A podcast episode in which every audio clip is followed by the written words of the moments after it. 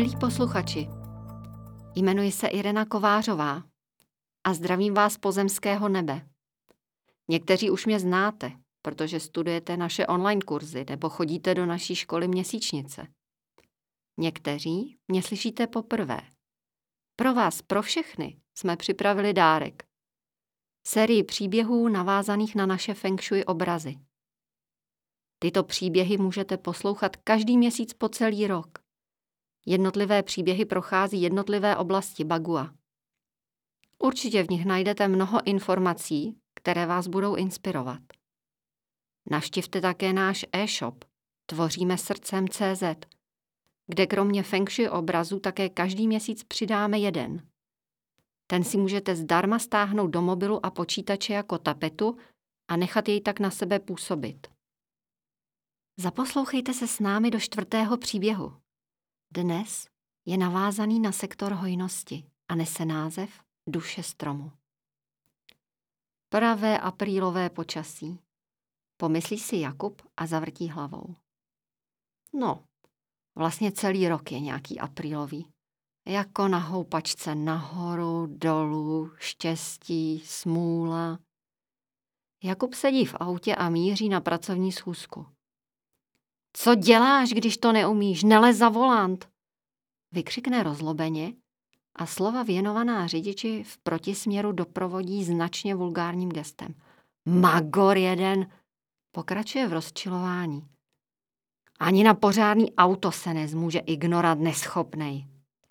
Jakubovi se na chvíli uleví, ale v zápětí vnímá, že ten vztek mu ubližuje, že se nechce rozčilovat a že ve skutečnosti ani nenadává druhým, ale sobě. Zlobí se na sebe, na svůj spackaný život. Vydělá si dost peněz, ale co z nich vlastně má, když v tom šíleném trysku nemá ani čas na ženu a děti. Dokonce si jen stěží vybavuje, co ho kdysi bavilo. Vyřezával ze dřeva, misky, lžíce, hřebeny. A lidem se to líbilo. Ale pak si pořídil rodinu a chtěl všem ukázat, že se umí postarat. Začal obchodovat s nábytkem a dělal to dobře. Firma prosperovala, ale práce vyžadovala víc a víc jeho nasazení a času. Svou absenci doma kompenzoval svým blízkým nadstandardním materiálním a finančním zajištěním, ale někde se stala chyba. Jednou, když se vrátil domů, našel vzkaz od ženy. Odchází s dětmi, už nechce takhle žít. A pak se to rozjelo. Rozvod, soudy, vzájemné obvinování. Teď vidí svoje děti jednou za 14 dní a paradoxně má pocit, že si čas s nimi užívá více než dříve. Jakub dojel na místo schůzky a toho naštěstí zase vtáhlo do přítomnosti. Schůzka se odehrála přesně podle jeho představ, takže Jakub nechápal, proč se cítí tak mizerně. Dobře, že jste přišel, řekl mu doktor. Vypadá to na totální vyhoření z přepracování. Napíšu vám antidepresiva, budete je užívat podle návodu.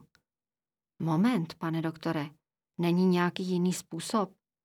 Nedávno jsem četl, že antidepresiva zvyšují u člověka až šestinásobně chuť na sebevraždu, zamračil se Jakub. Doktor pokrčil rameny. Nic lepšího medicína zatím nevymyslela. Uvidíte, že se vám udělá lépe, dodal lékař chlácholivě. Jakub si vyzvedl léky a když vycházel z lékárny, všiml si plakátu. Jak souvisí naše nemoc a myšlenky? Četl Jakub. To by mě možná teď zajímalo, pomyslel si a podíval se na datum. Páni, to je už dneska. Třeba to není náhoda, že jsem si toho všiml právě teď. Odpoledne doslova uletělo, ostatně jako už mnoho let. Jakub seděl ve středně velké místnosti, která doslova praskala ve švech. Tolik tam bylo lidí. Vidím, že je to téma, co se lidí dotýká, pomyslel si ironicky Jakub. Také si nešlo nevšimnout výrazné převahy žen. Do místnosti vstoupila žena a podívala se na lidi sedící v sále. Usmála se, představila se a začala mluvit. Docela jednoduše a uchopitelně a Jakuba překvapilo, jak těsné je propojení naší mysli a těla a jak se naše chybné myšlení projeví v nějaké nemoci. Někdy velmi rychle a někdy to trvá déle. A ještě ho překvapila krátká zmínka o bohatství. Žena zmiňovala, jak se naši předci dívali na bohatství, že věděli, co je to egregor bohatství a jak ho tvořit a posilovat. A bohatí věděli, že je správné podporovat především ty aktivity, které tvoří, a ne ty, které hasí nějaký nedostatek společnosti. Protože energie podporovaného projektu ovlivňuje i jejich život. Jakub odcházel z přednášky a po dlouhé době se cítil silný a měl víru, že jenom on si tvoří své myšlenky a emoce a skrze ně celý život. Večer nemohl usnout. Před očima se mu míhalo tolik obrazů, se kterými si vůbec nevěděl rady. Pak mu přišla sms -ka. Každý den je dar, tak si ho užijte. A aby vám to šlo lépe, posíláme vám dárek. Obrázek ke stažení. Jakub nejdříve nevěděl, kde se ta SMS vzala. Ale pak si uvědomil, že chtěl, aby mu chodili po přednášce další informace a tak napsal na sebe kontakt. Jakub si prohlížel ten zvláštní obraz, který se jmenoval Duše stromu. A znovu si vzpomněl na blažené pocity, které prožíval, když se mohl dotýkat dřeva. Pak ho zase pohltila každodenní práce, ale myšlenky na minulou radost se vracely častěji a častěji a jednoho dne Jakub prodal svou firmu a koupil veliký pětihektarový pozemek na venkově.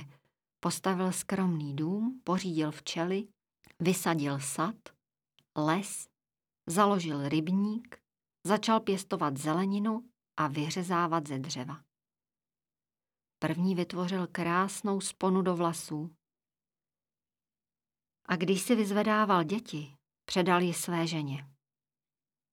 Dělal jsem to nejlíp, jak jsem uměl, ale dnes bych to všechno dělal jinak. Chtěl bych, abychom byli zase rodina. Myslíš, že máme ještě šanci?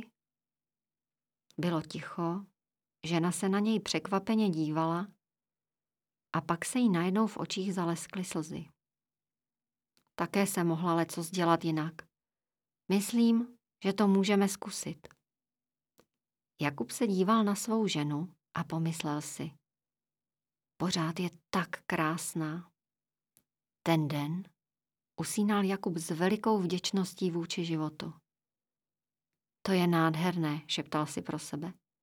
Všichni to máme v rukách a je jen na nás, jak s naším životem naložíme. Doufám, že jste si dnešní příběh užili těším se na vás příště.